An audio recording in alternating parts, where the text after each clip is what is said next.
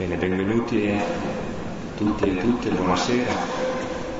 Riprendiamo il cammino della lezione dopo la eh, tappa degli esercizi spirituali che abbiamo vissuto in quattro serate della settimana scorsa. Entriamo sempre più profondamente nel mistero del, della passione, seguendo il racconto di Luca. Questa sera ci fermeremo sul capitolo 22 dal versetto 39 al 46 che è la, il mistero della, della, preghiera di Gesù nel Getsemani, la notte della, della preghiera, dell'abbandono, della lotta, dell'agonia, come dice Luca. Ecco, per prepararci a entrare in questa pagina eh, vi proponiamo la preghiera che trovate al capitolo 63 di Isaia. Profeta Isaia, capitolo 63 dal versetto 1 al versetto 6.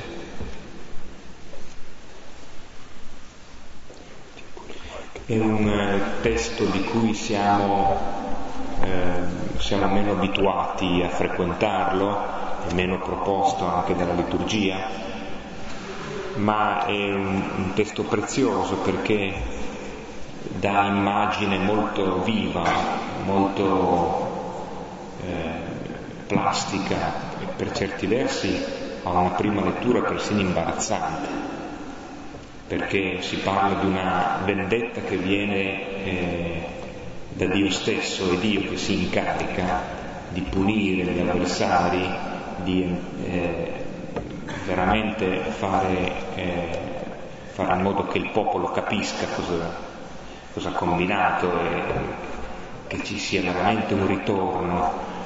Allora, attraverso fatti che sono anche fatti storici, eh, che sono ad esempio lo scontro con la popolazione degli Edomiti, vicini di Israele ma molto temuti, molto, molto odiati anche, Ecco, eh, abbiamo l'immagine di questo vendicatore che eh, pigia nel tino e si macchia del sangue di tutti quelli che devono essere puniti.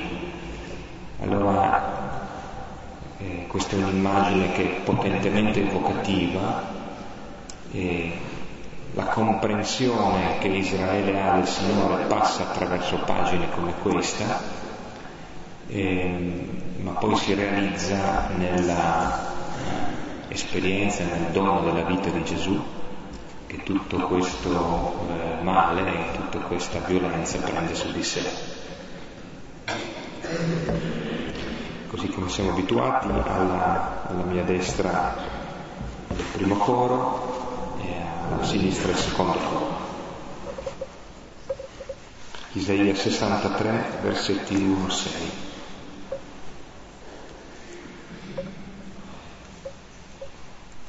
Chi è costui che viene da Edom, da Bosra, con le vesti tinte di rosso?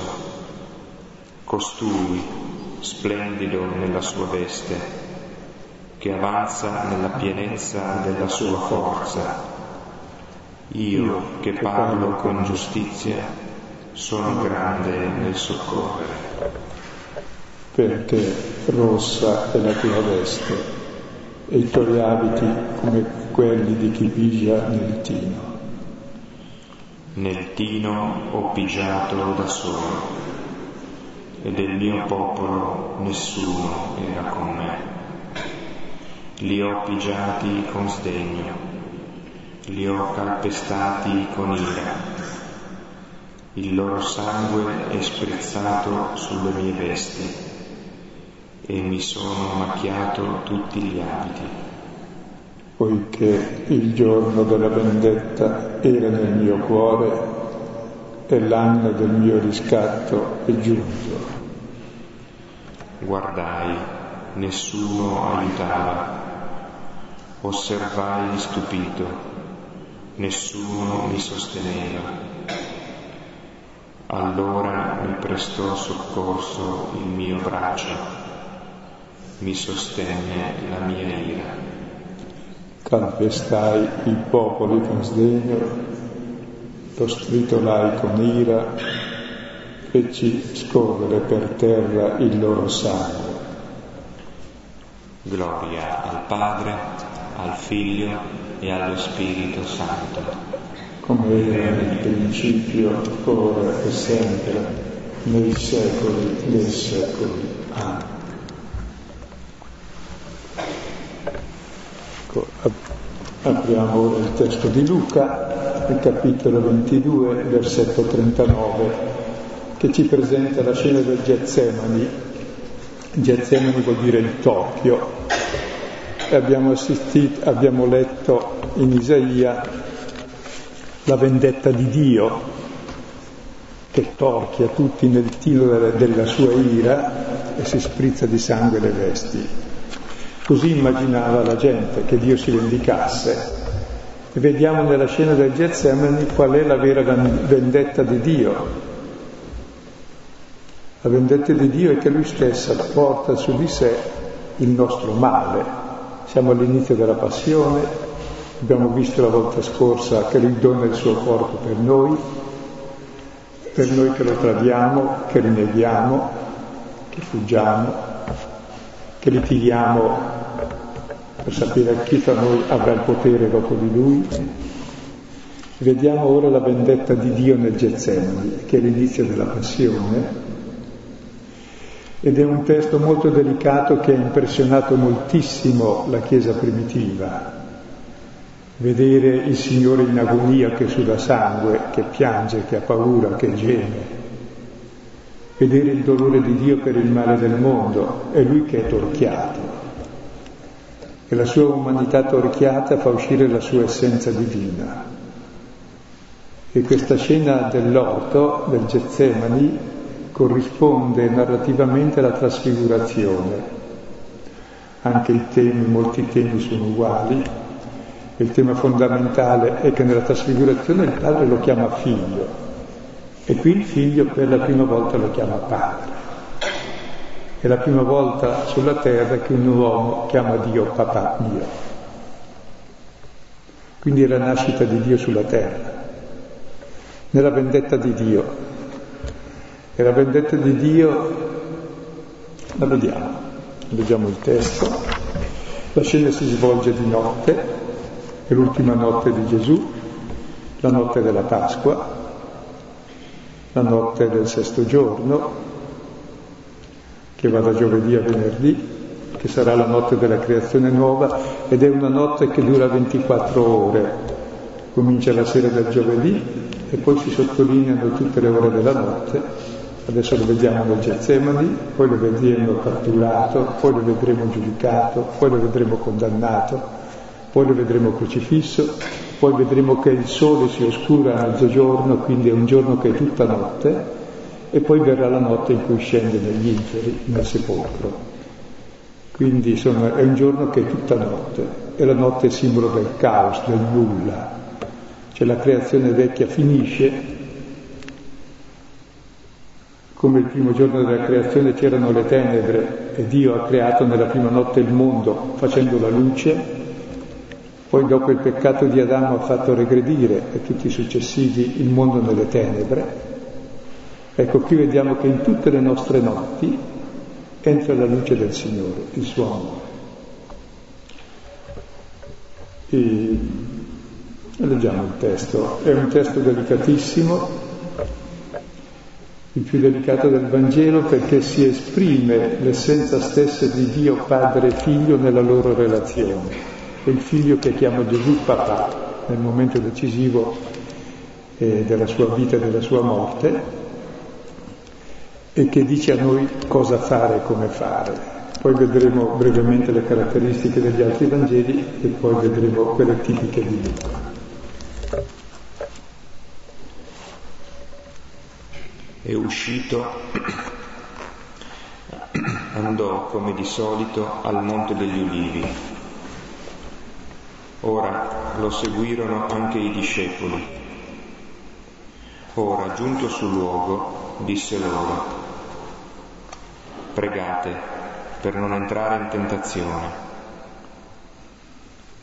Ed egli si staccò da loro quanto un tiro di sasso e messosi in ginocchio pregava dicendo Padre, se vuoi, togli questo calice da me. Tuttavia sia fatta non la mia volontà, ma la tua. Ora gli apparve un angelo dal cielo che lo confortava. E entrato in agonia pregava più intensamente. E divenne il suo sudore come gocce di sangue che scendevano sulla terra. Elevatosi dalla preghiera, venuto presso i discepoli, li trovò assopiti per la tristezza. E disse loro, perché dormite? Levatevi e pregate per non entrare in tentazione. Dicevo che questo testo ha colpito molto i discepoli ed è rimasto così impresso che anche in uno degli ultimi documenti del Nuovo Testamento, che è la lettera agli ebrei, se ne parla con chiarezza. E lettera agli ebrei, capitolo 5, versetto 7, si dice che Gesù, nei giorni della sua vita nella carne, offrì preghiere e suppliche con forti grida e lacrime a colui che poteva liberarlo dalla morte. La scena dell'orto. E fu esaudito, si dice, in italiano si dice per la sua pietà. In greco c'è una parola, eulaveia, che vuol dire non solo pietà, ma vuol dire anche prenderla bene. Fu esaudito perché prese bene che cosa? Prese bene le lacrime, il dolore, la morte fu esaudito perché seppe prendere bene anche il male. Ed è per questo che essendo figlio imparò dalle cose che patì l'obbedienza. Il figlio è quello che ascolta il padre, fa la volontà del padre e Gesù in questa notte è come generato figlio, perché è la prima volta che chiama Dio papà. Avrebbe potuto fuggire e invece resiste con lo stesso amore del padre verso tutti i fratelli fino al punto da dare la vita. E così è perfetto ed è causa di salvezza eterna per tutti e diventa sommo sacerdote proprio in questa notte. Quindi dopo questa notte non c'è più notte nella Bibbia, perché la luce del Signore entra in tutte le nostre notti, in tutte le nostre tenebre, come vedremo in questo testo. E gli altri Evangeli sono molto preoccupati e sono più dettagliati anche di Luca nel far sì che i discepoli stiano lì a guardare questa scena, diciamo, indecente, il Signore che è schiacciato dal male, che è in agonia, che geme con angoscia e terrore davanti alla morte, che non è una morte qualunque, per vedere una cosa molto, per vedere la vendetta di Dio. Cioè ci vogliono far contemplare la passione di Dio per questo mondo perduto, un Dio che si perde per il mondo perduto. Ed è in questa notte che comprendiamo chi è Dio, è uno che si perde. È uno che va al punto più lontano da Dio, nell'angoscia, nella morte, nella morte violenta, nell'abbandono di Dio, si dirà sulla croce. Perché noi abbiamo abbandonato Dio e l'abbandono lo sente chi ama, non chi non ama. Per cui Dio che ci ama sente il nostro abbandono e muore di questo abbandono. Ed è contemplare la passione di Dio per noi che comprendiamo chi è Dio, è uno che ci ama così, con una passione più forte della morte e comprendiamo chi siamo noi, siamo figli amati assolutamente. E questa notte è la notte felice della salvezza di tutto l'universo, perché per la prima volta in questa notte dal punto più lontano da Dio, che è quello della morte da maledetto, come sarà Gesù, che ha portato su di sé il peccato del mondo, si alza alla voce Abba, papà. Ecco, non stiamo lì a dire quello che dicono gli altri evangelisti, vediamo adesso quel che dice Luca, che ha un'ottica particolare. Perché si rivolge ai credenti che già conoscono questa passione di Dio, che poi è il tema fondamentale del Vangelo di Luca, la misericordia, passione di Dio. Un Dio che è utero materno, che sente su di sé e in sé tutto il male degli altri. E Luca insiste sul tema, se notate, all'inizio e alla fine, dice pregate per non entrare in tentazione, quindi è preoccupato per noi, per i discepoli perché Luca si rivolge alla terza generazione che è la nostra, che si trova anche ad affrontare difficoltà e dice com'è che si affrontano queste difficoltà, che sono le tentazioni. Noi normalmente nelle tentazioni entriamo e ci restiamo, il Signore ci lotta e le vince. Quindi all'inizio e alla fine c'è pregate, pregate, nel mezzo c'è la preghiera di Gesù, che è la preghiera fondamentale, Abba, papà, padre. È il centro di ogni preghiera, che è la preghiera che ci fa figli e sia fatta non la mia, ma la tua volontà. Gesù è il figlio perché è il primo che fa la volontà del padre. La volontà vuol dire l'amore, la facoltà di amare. Ha lo stesso amore del padre verso tutti noi. Ha la stessa compassione del padre e madre verso tutta l'umanità perduta. E quindi, e qui siamo nel, nel mistero più sublime di Dio, perché questo brano è una finestra sull'intimo di Dio, nel rapporto padre-figlio. Come il figlio si rivolge al padre nel momento decisivo della sua vita. E, è il brano più, più bello, direi, del Vangelo da contemplare infinitamente. Uno che entra in questo capisce chi è Dio capisce chi siamo noi e dà in là tutta la passione poi. Proseguiamo allora per ordine il testo di Luca. Sì, riascoltiamo i versetti 39 e 40. E uscito andò come di solito al Monte degli Ulivi. Ora lo seguirono anche i discepoli. Ora, giunto sul luogo, disse loro, pregate per non entrare in tentazione.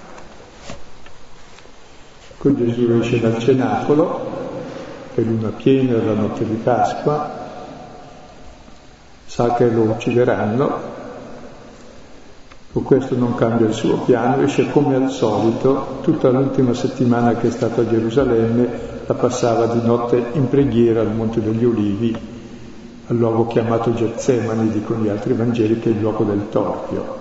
Invece di nominare il torchio, Luca mette esplicitamente il suo odore di sangue dove lui è torchiato. I discepoli lo seguono. È giunto sul luogo, la parola luogo in ebraico sarebbe il Tempio, è il luogo per eccellenza, il resto è non luogo, cioè è Dio il luogo, il luogo della preghiera il luogo della comunione con Lui, è il luogo di Adamo, lista di casa. E la parola luogo è sempre connessa col Calvario e anche qui con la sua passione. E lì dice ai discepoli pregate. Ecco, il tema della preghiera è fondamentale. In Luca, e magari vi daremo i testi alla fine, è utile rivederli, perché la preghiera è la comunione col Padre, con Dio come papà. Ed è in questa comunione col Padre che noi diventiamo figli e otteniamo lo Spirito. E questa preghiera va fatta anche con insistenza, perché se un figlio chiede al padre pane, quale padre gli darà pietre, eccetera. Così voi, se chiedete voi che siete cattivi date ai vostri figli cose buone, tanto più il Padre vostro celeste darà lo Spirito Santo a quanti lo chiedono. Per cui chiedete lo otterrete, bussate e vi sarà aperto. Ecco, la preghiera è proprio il chiedere, il desiderare. Dio desidera darci, ma se noi non desideriamo ricevere non ci può dare nulla. Ed è importante anche la preghiera che vedremo di Gesù che è contro la mia volontà. Il punto determinante della preghiera è chiedere ciò che non voglio ma che so che è bene. E me lo dà, che è il suo spirito, il suo amore. Pregare per far che cosa? Per non entrare in tentazione. Le tentazioni sono quelle che Gesù ha avuto fin dall'inizio, tentazione del miracolo del pane, del potere, dell'avere Dio in tasca, sono le nostre tentazioni, noi ci entriamo e viviamo nella tentazione. E la tentazione sono i suggerimenti di Satana che pongono al centro di tutto il nostro io che deve possedere le cose, le persone, Dio stesso ed è il principio di ogni male la tentazione. Facciamo il male perché entriamo nella tentazione ed è il nostro modo usuale di pensare. Siamo salvati dalla tentazione solo nella preghiera, ma una preghiera specifica di non cadere nella tentazione del male che abbiamo sempre, tentazione del potere, del dominio, sulle cose, sulle persone, su Dio, e ciò su cui si regge il mondo. Dice la prima lettera di Giovanni, capitolo secondo, versetto 14 seguente.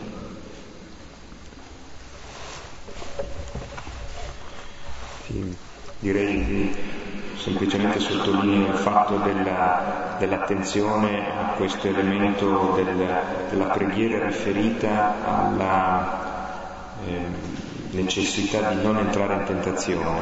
Sono poste insieme le due cose. Pregare per non entrare in tentazione è, è qualcosa di decisivo per i discepoli e che cosa significa eh, lo sperimenta e lo dà a vedere Gesù stesso nel corpo centrale del, del testo di stasera, che è esattamente quel momento con il Padre, la preghiera del suo intimo.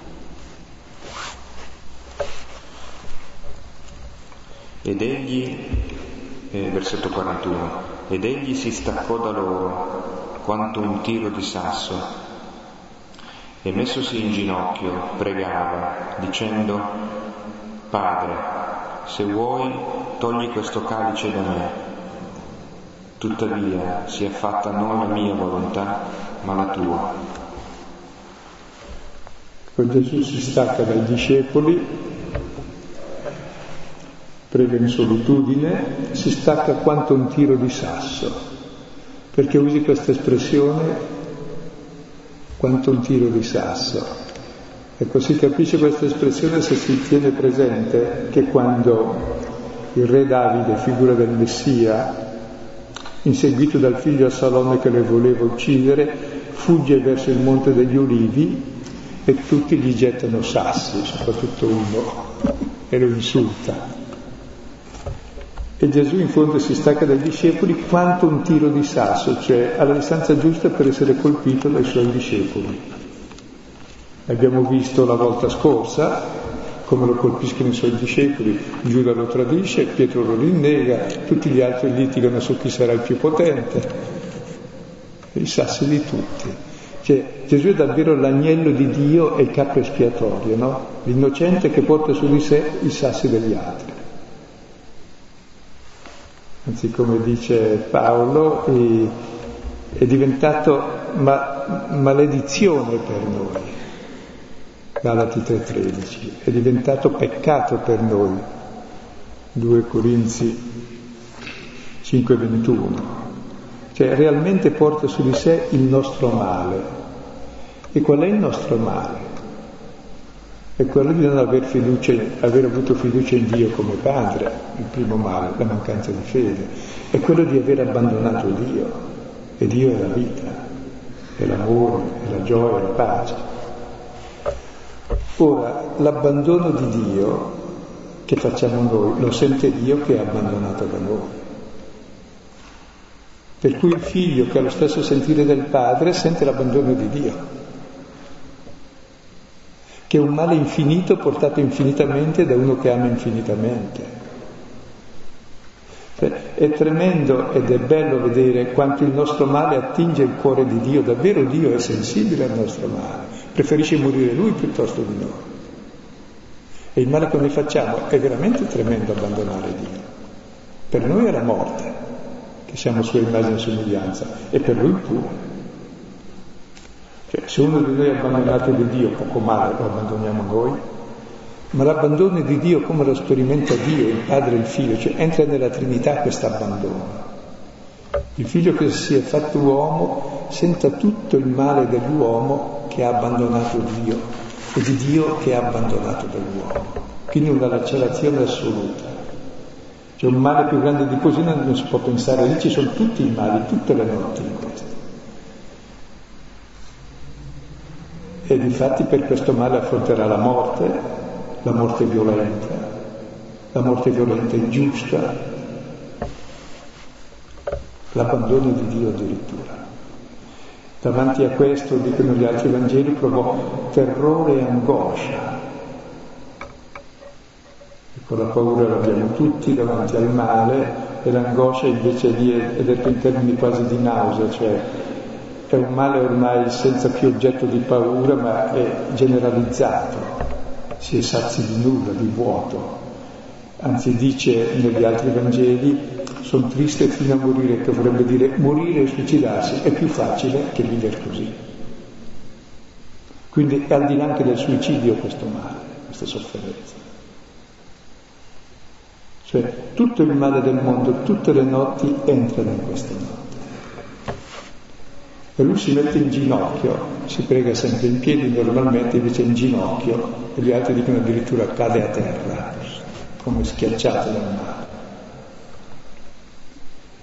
E pregava, e quello imperfetto vuol dire continuava a pregare dicendo Padre, Abba.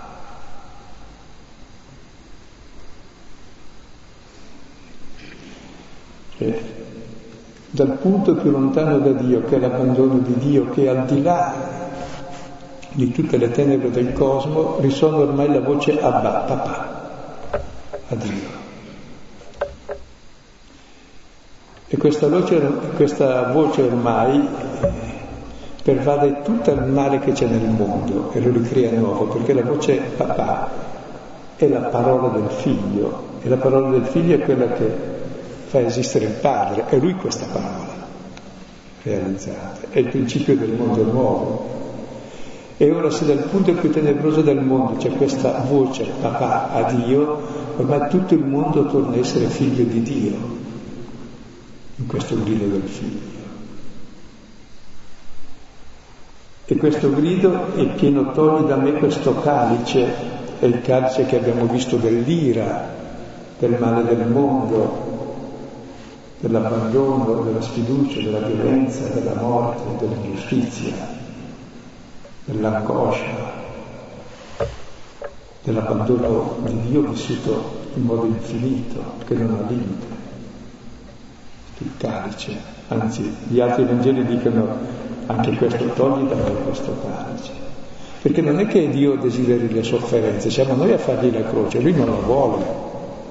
Mica le, la passione non è la sua passione, cioè, non è che ha la passione della croce, no? Siamo noi a metterlo in croce. Siamo noi che abbiamo queste passioni malsane, ci mettiamo in croce gli uni e gli altri, poi anche noi stessi, e poi anche lui. E lui le sente tutto questo male. Ecco, non bisogna cadere nel vittimismo, non vuole queste cose Dio, ma noi le facciamo e gli tocca pur portarle.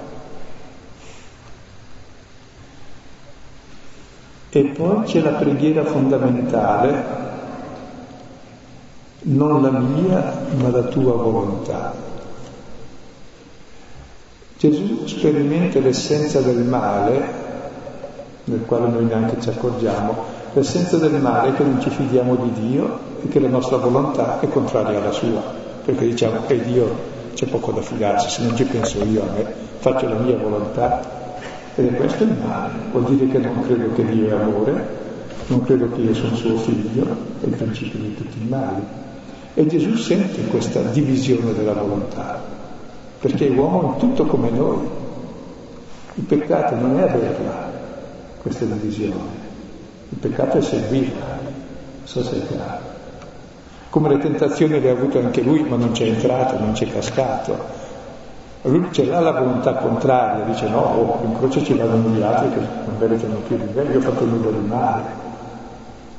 Cioè, se mi mettono in croce io dico, beh giustamente come il malfattore mi mettono in croce, volevo mettere io gli altri, poi stavolta mi è andata male e ci resta. Invece lui ha fatto nulla di male.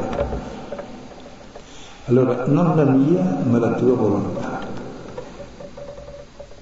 Cioè, il fare la volontà di Dio al di là di ogni male che senti e aver fede in Dio al di sopra di ogni male è davvero la guarigione del peccato originale, che è il non credere all'amore di Dio. Ed è l'esercizio ultimo del libero arbitrio, pieno. Cioè, io non sono libero di avere o non avere la tentazione, avere o non avere la volontà negativa, ce l'ho. Ce l'ha avuto anche Gesù. Però sono sempre libero di dire non ciò che voglio io, ma ciò che vuoi tu. Credo di più a te che alla mia volontà contraria. E in fondo l'essenza di ogni preghiera, il Padre nostro si dice, sia fatta la tua volontà. E c'era un padre del deserto commentando questo passo del Padre nostro sia fatta la volontà, diceva io avevo chiesto una cosa a Dio con insistenza e Dio me l'ha concessa. Da allora mi sono pentito e gli ho sempre chiesto sia fatta la tua volontà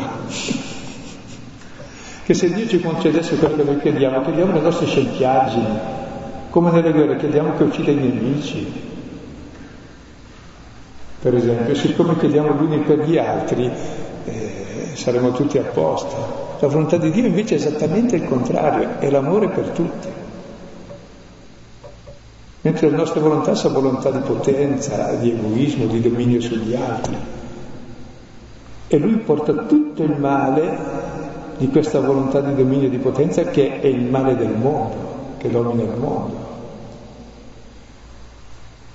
Credo che sia importante, di fronte anche a queste sottolineature che stai facendo, eh, evitare eh, un rischio che forse abbiamo un po' troppo eh, frettolosamente. Noi eh, di fronte a pagine come questa, in fondo a, un po' a tutte le pagine che sono quelle del racconto della passione, eh, si sente anche spesso dire eh, che il Signore come uomo ha sofferto, ma come Dio eh, in qualche modo, eh, così dice, sapeva e dunque tutto sommato aveva qualche modo di scantonare la sofferenza o di sgattaiolare dalla, dalla sofferenza più acuta. Ecco, questo secondo me è veramente una tentazione, già che siamo in tema, perché ehm, invece eh, o si assume eh, la, la persona di Gesù entrata con tutto se stesso nella notte della passione, e la, la, lo si accoglie con, con, con questa eh, potenza, cioè di una preghiera che ci sembra strana, contraddittoria, difficile da, da capire, perfino da dire, che in qualche modo il Signore si rivolga al Padre eh, con questa fatica a entrare nella volontà del Padre con questa eh, resistenza sentita ed espressa chiaramente. Io credo che bisogna veramente prendere sul serio l'umanità di Gesù per capire qualche cosa dell'azione divina nella salvezza. Se no eh, rischiamo eh, di eh, perdere la forza di un testo come questo e in definitiva forse anche di svuotare dall'interno l'amore del Signore, perché in fondo non gli è poi costato così tanto, se era una tattica. Credo che sia molto importante quanto hai detto e magari lo ribadisco ancora con altre parole perché così si vede da due parti. Cioè noi siamo abituati a considerare Gesù in due stadi, piano inferiore c'è l'uomo, piano superiore Dio, lui come Dio sapeva tutto, quindi era impassibile, no? E anch'io eh, so che risorgerò, non per questo muoio volentieri. Lui invece davanti a lui per sé c'era nessuno che era risolto, punto primo. Punto secondo, non è che lui sopra era Dio e sotto era uomo, ma è la sua umanità che vive così che ci rivela Dio. E ha sofferto nella sua umanità addirittura con la coscienza del male infinito di Dio, quindi una sofferenza assurda per un uomo. Quindi ha sofferto molto di più, ha sofferto tutto il male di Dio che soffre il male del mondo. L'ha sofferto come, uma, come uomo, tant'è vero che non resiste alla sua umanità e suda sangue, cioè come implodere dentro. Quindi non era... Realmente quando si dice che tutto il male del mondo è stato qui, su di lui, il calice del furore dell'ira, è realmente tutto. Noi dopo di lui è più semplice, siamo con lui, ma lui non, era, non c'era Cristo davanti a lui che tenesse. Eh? Ed è il primo che dice così, dal punto più lontano di Dio, di Adamo e di ogni Adamo, di ogni uomo che l'ha abbandonato e si è perduto nella morte e nella violenza che pesa su di lui. E lì esprime per la prima volta sulla terra la voce Abba. E pensate, questo è il male del figlio, e il padre mica soffre nemmeno il padre del figlio. Cioè davvero noi non sappiamo il male, e noi lo trascuriamo, abbandonar Dio cosa vuol dire? Eh, prova a essere abbandonato, poi me lo dici. E Dio lo sente in modo infinito. E il padre e il figlio entra proprio nel cuore della Trinità questo dolore, proprio contemplare la passione di Dio per questo mondo perduto è, è il centro del cristianesimo. E basterebbe vedere cosa è capitato nel nazismo, nei campi di concentramento, nelle guerre, nelle ingiustizie, nelle oppressioni anche adesso, e capire che lì è ancora la sofferenza di Dio, che continua ancora la passione di Dio per la salvezza del mondo. Colossesi 1,24, come Paolo dice, compio in me quello che ancora manca la passione di Cristo.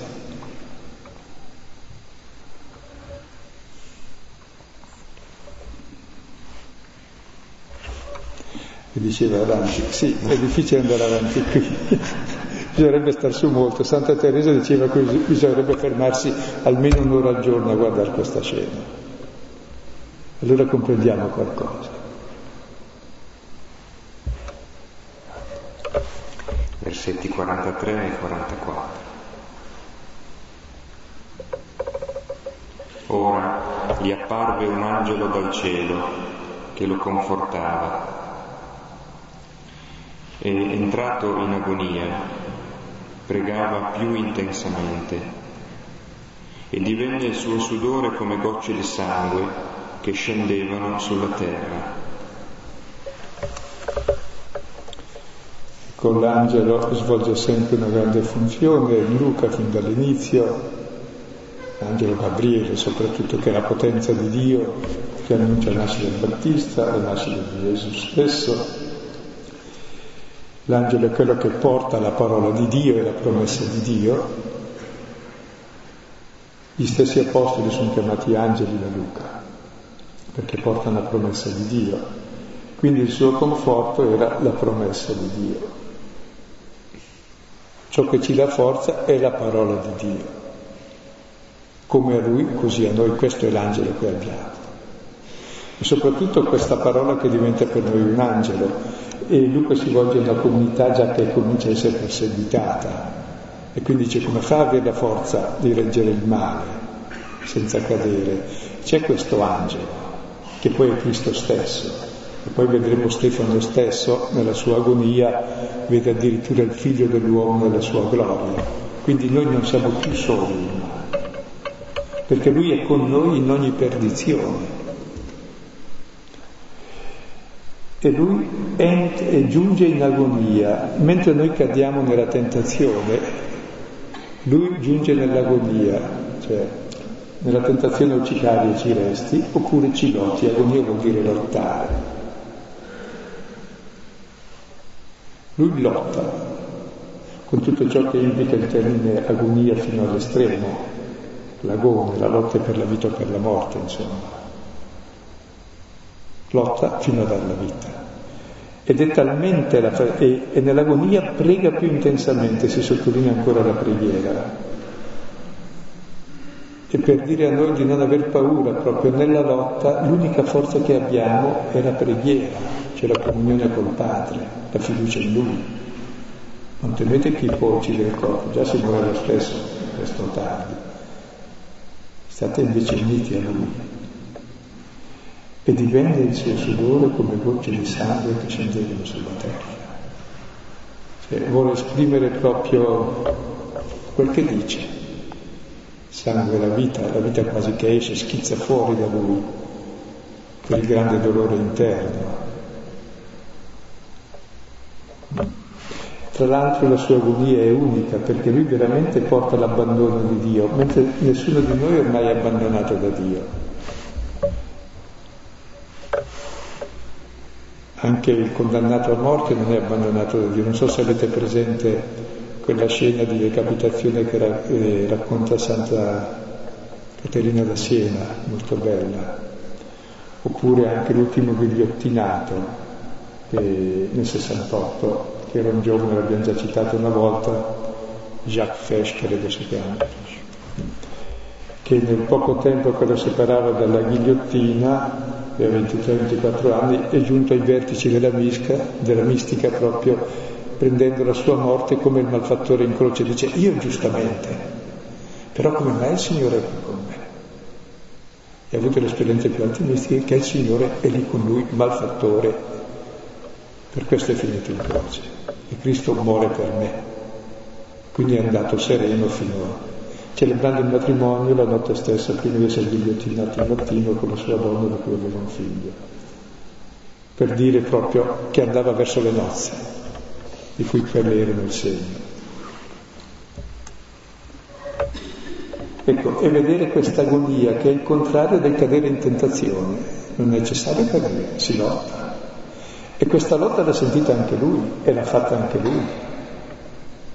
Cioè lo scontro tra la mia e la sua volontà l'ha sentita, è vissuta molto più tragicamente di noi. Noi viviamo nell'incoscienza in genere. Normalmente scambiamo la nostra con la sua volontà, che è peggio ancora.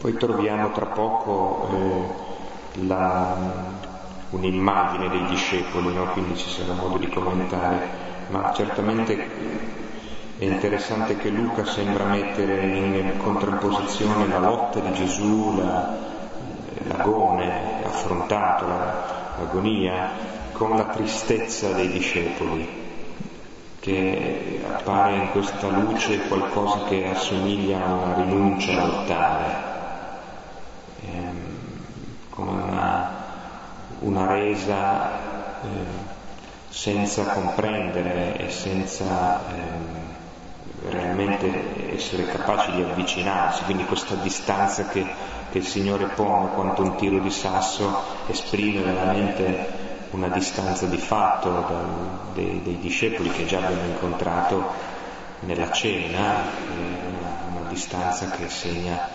la, l'incapacità, la salvezza è roba da Dio e noi facciamo fatica a entrare. No?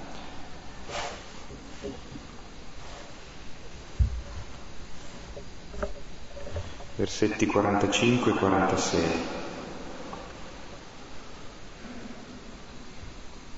E levatosi dalla preghiera, venuto presso i discepoli, li trovò assopiti per la tristezza e disse loro, perché dormite?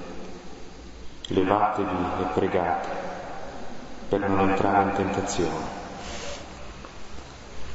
Si mette due volte in connessione la parola levarsi e preghiera, dove la parola levarsi è la stessa di risorgere, Gesù che si è levato dalla tomba.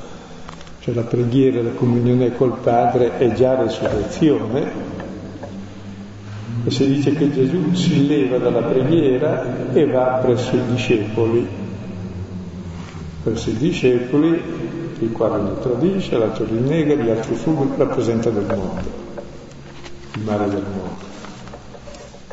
E li trova in coma, col bao, per la tristezza. Cioè, questo sonno è in fondo la mimesi della morte. Cosa possiamo fare davanti alla notte, davanti al mare? Chiudiamo gli occhi e ci abbandoniamo.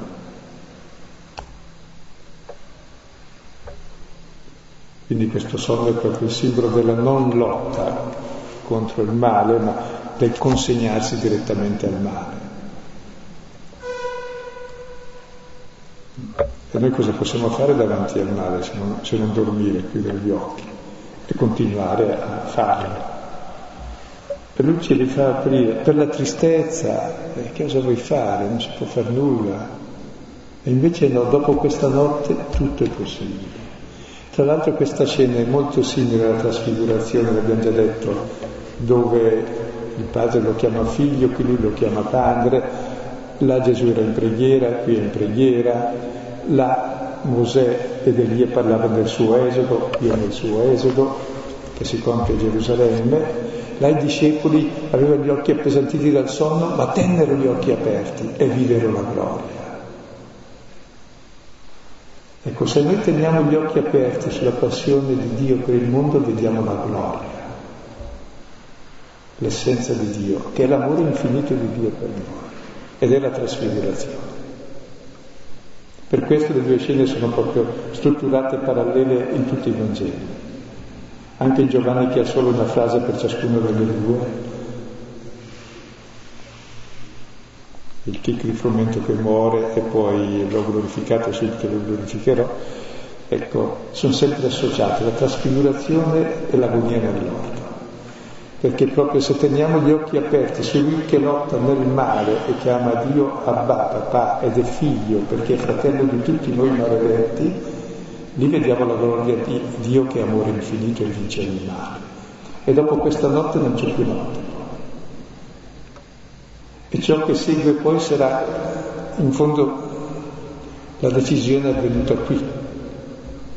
Se no poteva andarsene, sapeva che Giuda lo tradiva, sapeva tutto, poteva andarsene. Cioè questo è proprio il punto dove lui affronta con piena coscienza la notte. Perché dormite? E arriviamo alla, alla, questa inclusione no? che questo brano sta fra due inviti a pregare per non entrare in tentazione e in mezzo c'è la, cuore del, del, del brano è, è, l'attenzione che, che, Luca ci fa porre su Gesù sul, veramente sul, sull'intimo del suo cuore. Quindi eh, alla luce appunto di questa inclusione si capisce meglio come come la tentazione sia esattamente quella del, del non fidarsi di Dio, fondamentalmente. Sì, ecco, prima di chiudere no, dice i testi, credo che fissare l'occhio qui possiamo vedere, fissare ormai gli occhi anche in tutte le nostre notti, che conosciamo tante notti, tanto buio, e fissare e lì vedere che c'è Dio e c'è questa grande luce che è Lui che porta su di sé queste notti. E dice Abba. E in queste notti ha la fiducia nell'amore del Padre che ci riscatta dal male. E per noi proprio allora possiamo alzarci, cioè risorgere e camminare in vita nuova. Proprio grazie a questa notte che è la morte è, una, è la notte battesimale in fondo, la, la morte della mia volontà di potere per compiere la volontà di Dio che è amore. Si parlava prima degli altri riferimenti eh, di Luca di, nella, per, per, quanto riguarda la preghiera, allora si può seguire eh, il Vangelo di Luca, il capitolo undicesimo, versetti 1-4, poi 5-8, poi 9-13. Luca 18 anche, versetti 1-8 e poi 9-14. Sono altri insegnamenti sulla preghiera.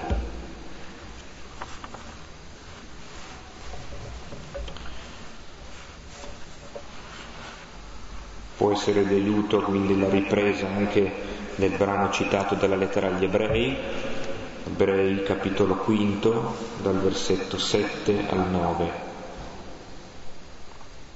Poi sempre la lettera agli ebrei, capitolo 12, versetti 4-12.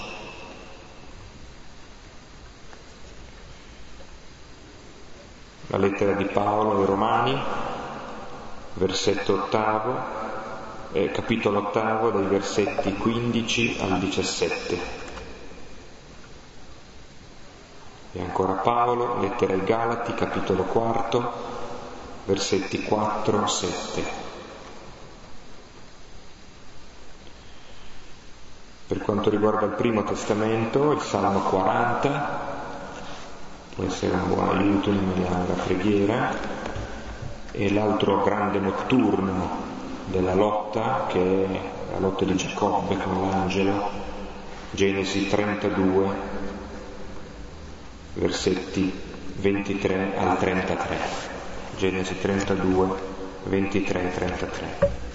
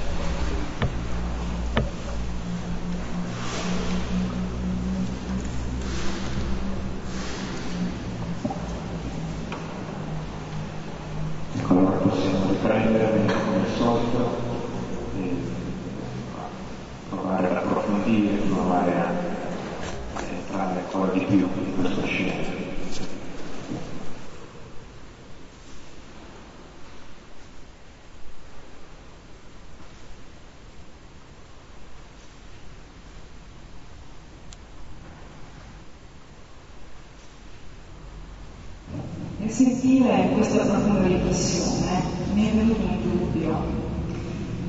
Ognuno di noi, anche i grandi santi, hanno avvertito il silenzio di Dio.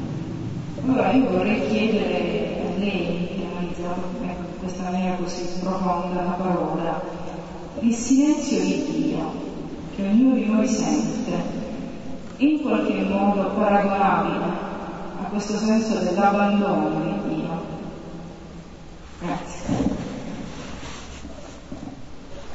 Ci sono due silenzi di Dio, lo vedremo, Gesù che tace davanti a Pilato al sommo sacerdote, così come Gesù che dice l'abbiamo già visto e quando lo interrogano con che potere fai queste cose, cioè di purificare il Tempio, cambiarci immagine di Dio. E Gesù domanda, rispondetemi? Alla domanda che vi faccio e vi risponderò se rispondete se il Battista viene dal cielo, cioè se bisogna convertirsi o no. Quindi il silenzio di Dio è il segno della sua misericordia contro chi non vuole convertirsi mica ci può tagliare la testa, tace, come è dovuto portato al macello.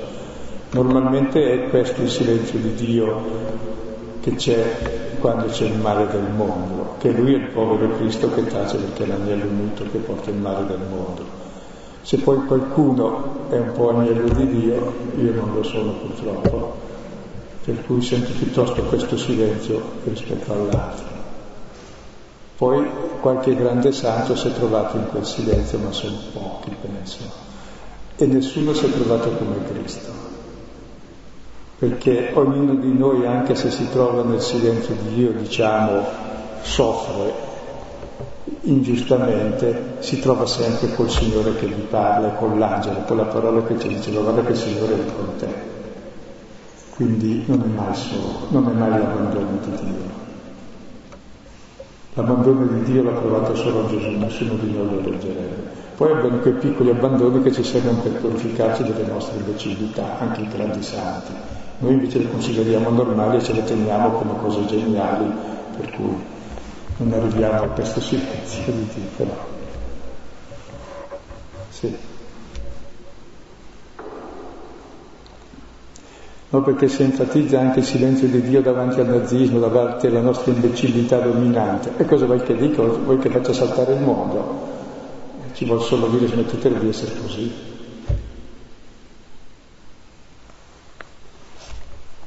Smettetela di mettere in croce, ma non, ma, ma non vi posso mettere voi, ecco.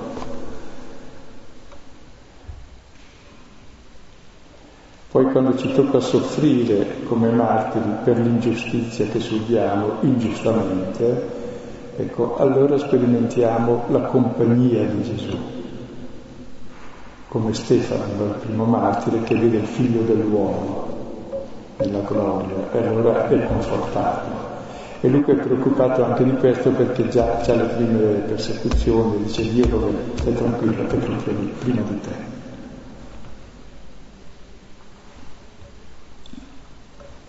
So che è stato enfatizzato molto il silenzio di Dio eh, il nazismo e così, ma credo che può essere anche inteso in modo molto ambiguo quel silenzio di Dio, come lo si è interpretato. Invece proprio cosa vuoi che dica Dio? Era que, tutti quei poveri cristi che abbiamo ammazzato, è lui, sono lui.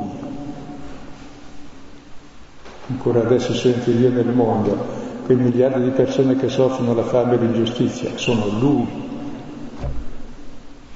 E se noi non lo comprendiamo, questo è il silenzio di Dio, che noi siamo sordi, ma è quello che ci svegliamo.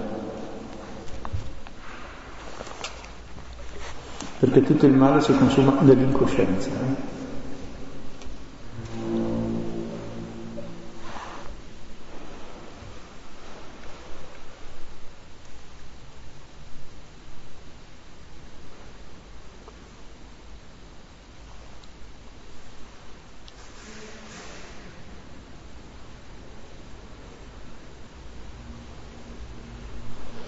So comunque che non ho risposto alla domanda che avevo un altro senso, non ci tenevo a dire queste cose, scusi.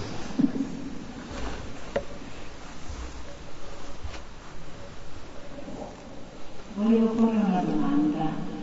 Il male, non so se l'ha già detto, eh, il male ha bisogno dell'ignavia, quindi? Sì, ci vuole poco a fare il male.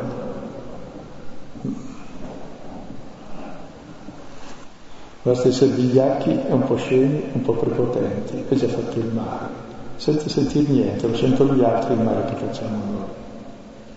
Se io ho questi piedi a uno lo sente lui il male, mica io. Così il male che facciamo noi, noi lo facciamo dalla più assoluta incoscienza, sto benissimo, all'altro protesto, come l'ho educato? Stia tranquillo, no?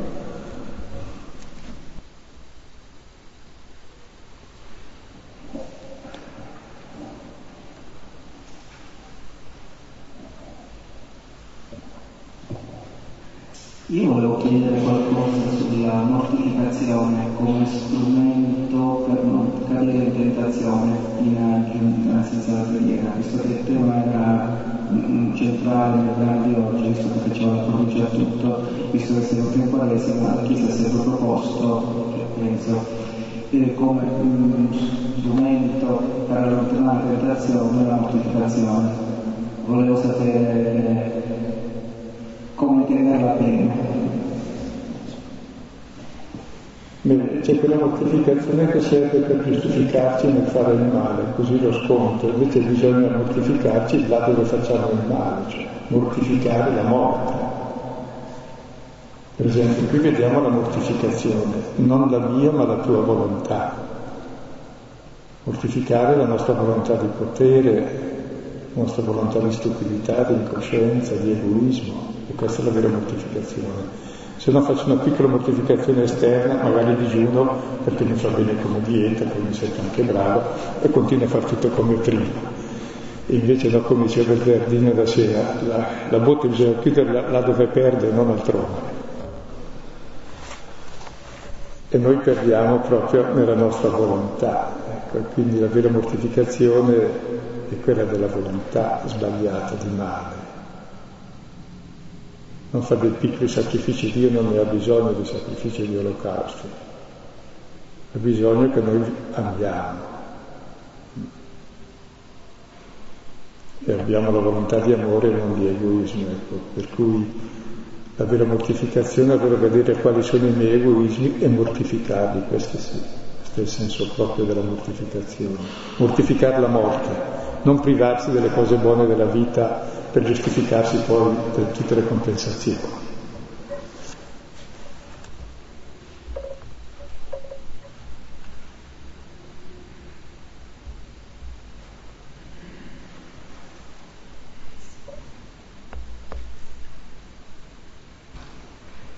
Comunque direi state molto su questo testo perché ci fa entrare nel mistero di Dio che patisce il male del mondo, la sofferenza di Dio, del Padre e del Figlio che è infinita per il male che noi consumiamo nell'incoscienza.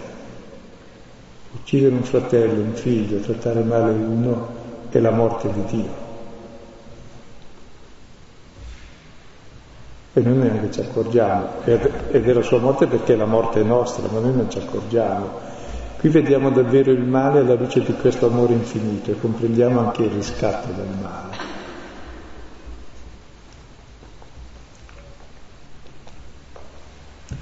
Dicevano che tenere gli occhi aperti sull'agonia nell'orto c'è la trasfigurazione, vediamo la gloria.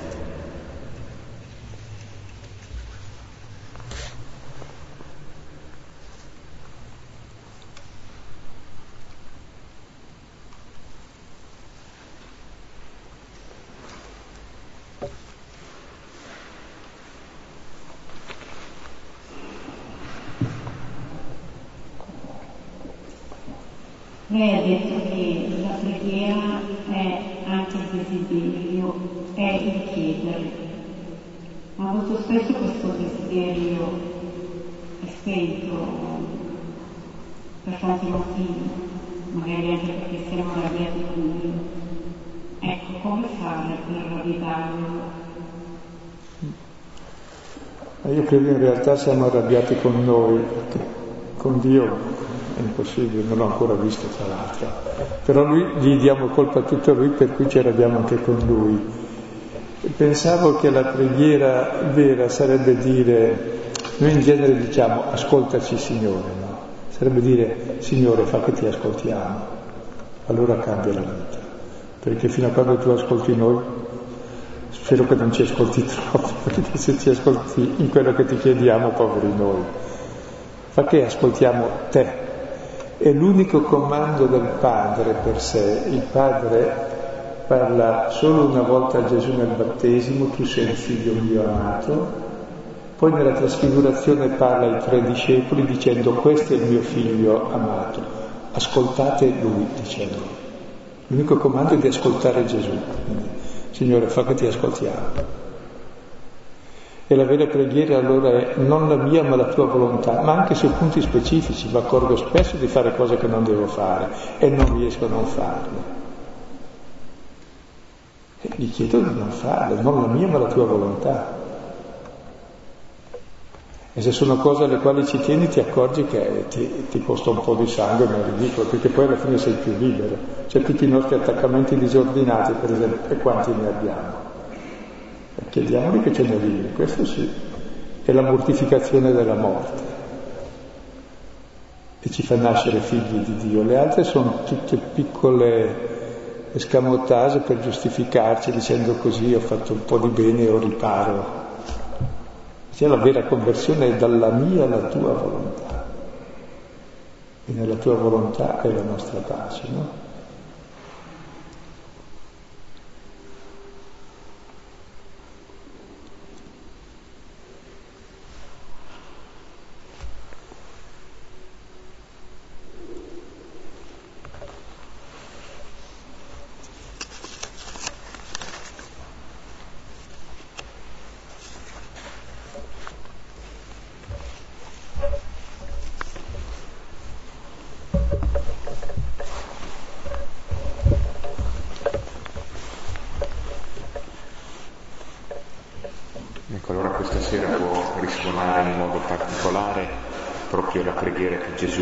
Insegnato e che prima di tutto ha vissuto. Padre nostro che sei nei cieli, sia santificato il tuo nome, venga il tuo regno, sia fatta la tua volontà, come in cielo così in terra. Dacci oggi il nostro pane quotidiano. Rimetti a noi i nostri debiti, come noi li rimettiamo ai nostri debitori. Non ci indurre in tentazione, ma liberaci